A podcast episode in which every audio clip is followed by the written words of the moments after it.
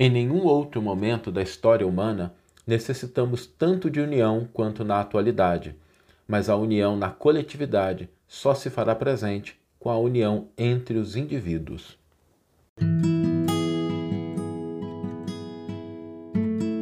Você está ouvindo o podcast O Evangelho por Emmanuel, um podcast dedicado à interpretação e ao estudo da Boa Nova de Jesus através da contribuição do benfeitor Emmanuel. Hoje nós vamos refletir sobre a união. Talvez em nenhum outro momento da história humana nós necessitamos tanto de união como no momento presente porque nós enfrentamos desafios que são globais, problemas e ameaças que não podem ser resolvidos sem o concurso de muitas mãos, de muitos corações, de muita cooperação.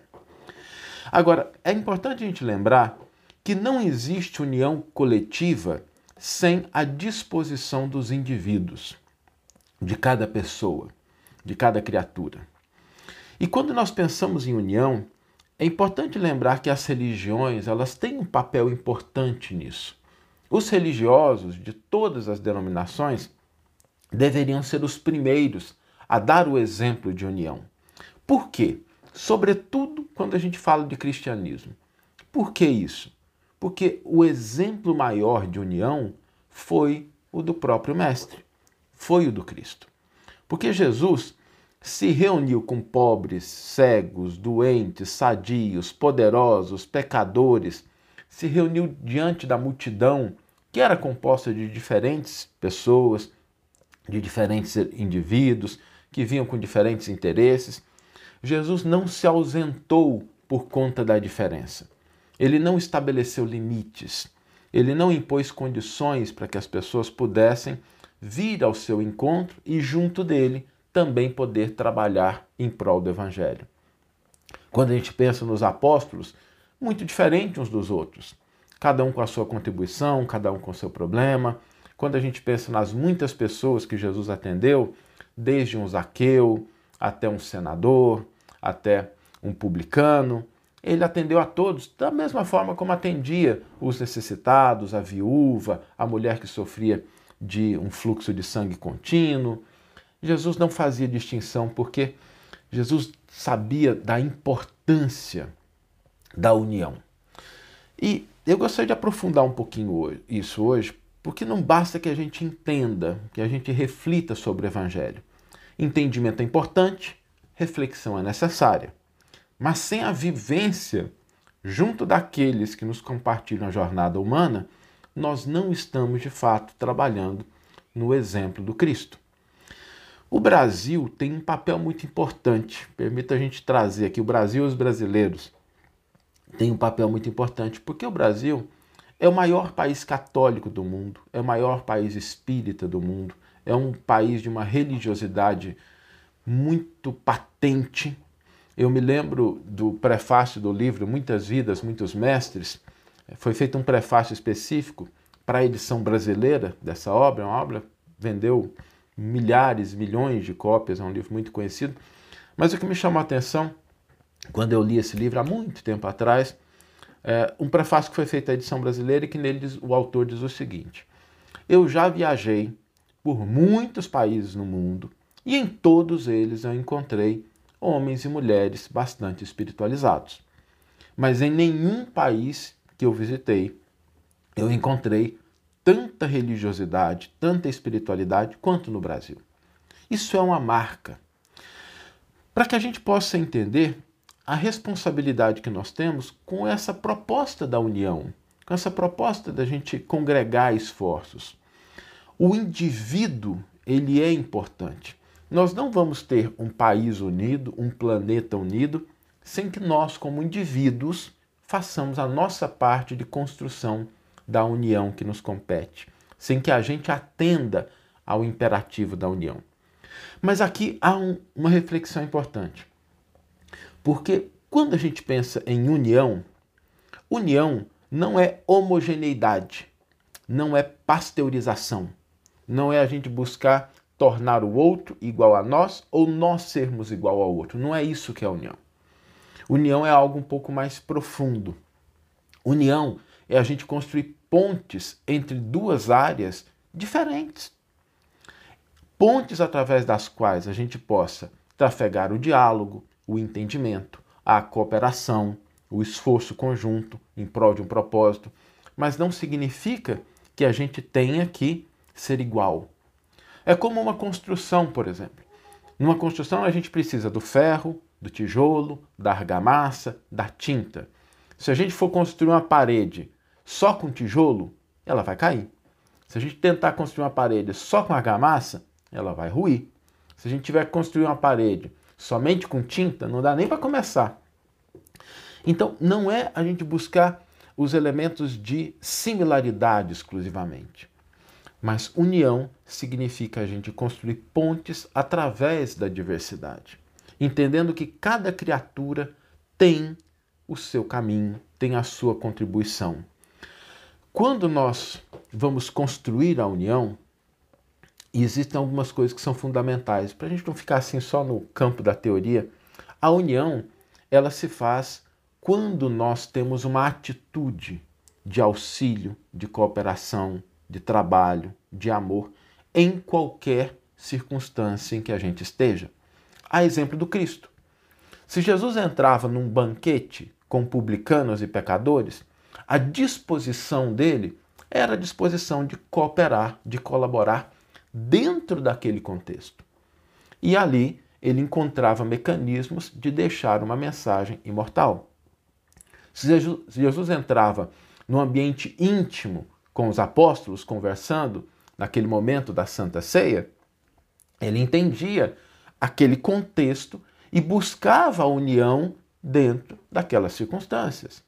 Se ele estava diante da multidão, se ele estava atendendo um viajante, se ele encontrava uma pessoa à beira de um poço, na Samaria, ele buscava a união servindo, cooperando, auxiliando. Então, união não é uma palavra teórica. Não é alguma coisa que a gente fala assim, ah, vamos buscar a união. Ela precisa se concretizar em ações concretas de trabalho, de auxílio, de cooperação, de amor.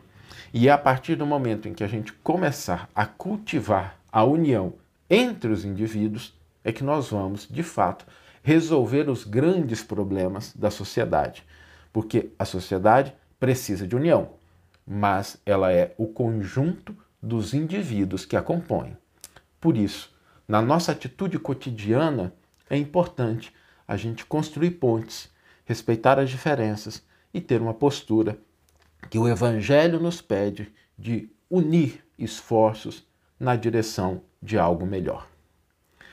Vamos ler agora a íntegra do versículo e do comentário que inspiraram a nossa reflexão de hoje. O versículo está no Evangelho de João, capítulo 17, versículo 22, e nos diz: Para que sejam um, como nós somos um. E Emmanuel vai intitular o seu comentário Em Nome do Evangelho. Reunindo-se aos discípulos, empreendeu Jesus a renovação do mundo. Congregando-se com cegos e paralíticos, restituiu-lhes a visão e o movimento. Misturando-se com a turba extenuada, multiplicou os pães para que lhe não faltasse o alimento. Ombreando-se com os pobres e simples, ensinou-lhes as bem-aventuranças celestes. Banqueteando-se com pecadores confessos, ensinou-lhes o retorno ao caminho de elevação. Partilhando a fraternidade do cenáculo, prepara companheiros na direção dos testemunhos da fé viva compelido a oferecer-se em espetáculo na cruz, junto à multidão, despede-se da massa, abençoando e amando, perdoando e servindo. Compreendendo a responsabilidade da grande Assembleia de Colaboradores do Espiritismo Brasileiro, formulamos votos ardentes para que orientem no Evangelho quaisquer princípios de unificação em torno dos quais entrelaçamos esperanças. Cremos que a experiência científica e a discussão filosófica representam preparação e adubo no campo doutrinário, porque a semente viva do progresso real, com o aperfeiçoamento do homem interior, permanece nos alicerces divinos da nova revelação. Cultivar o espiritismo sem esforço espiritualizante é trocar notícias entre dois planos diferentes sem significado substancial na redenção humana. Lidar com assuntos do céu sem vasos adequados à recepção da essência celestial é ameaçar a obra salvacionista. Aceitar a verdade sem o desejo de irradiá-la através do próprio indivíduo, através do propósito individual de serviço aos semelhantes, é vaguear sem rumo. O laboratório é respeitável, a academia é nobre, o templo é santo. A ciência convence, a filosofia estuda, a fé converte o homem ao bem infinito. Cérebro rico, sem diretrizes santificantes, pode conduzir à discórdia. Verbo primoroso, sem fundamentos de sublimação, não alivia nem salva. Sentimento educado e iluminado, contudo, melhora sempre. Reunidos assim, em grande conclave de fraternidade, que os irmãos do Brasil se compenetrem cada vez mais do espírito de serviço e renunciação, de solidariedade e bondade pura que Jesus nos legou. O mundo conturbado pede efetivamente ação transformadora.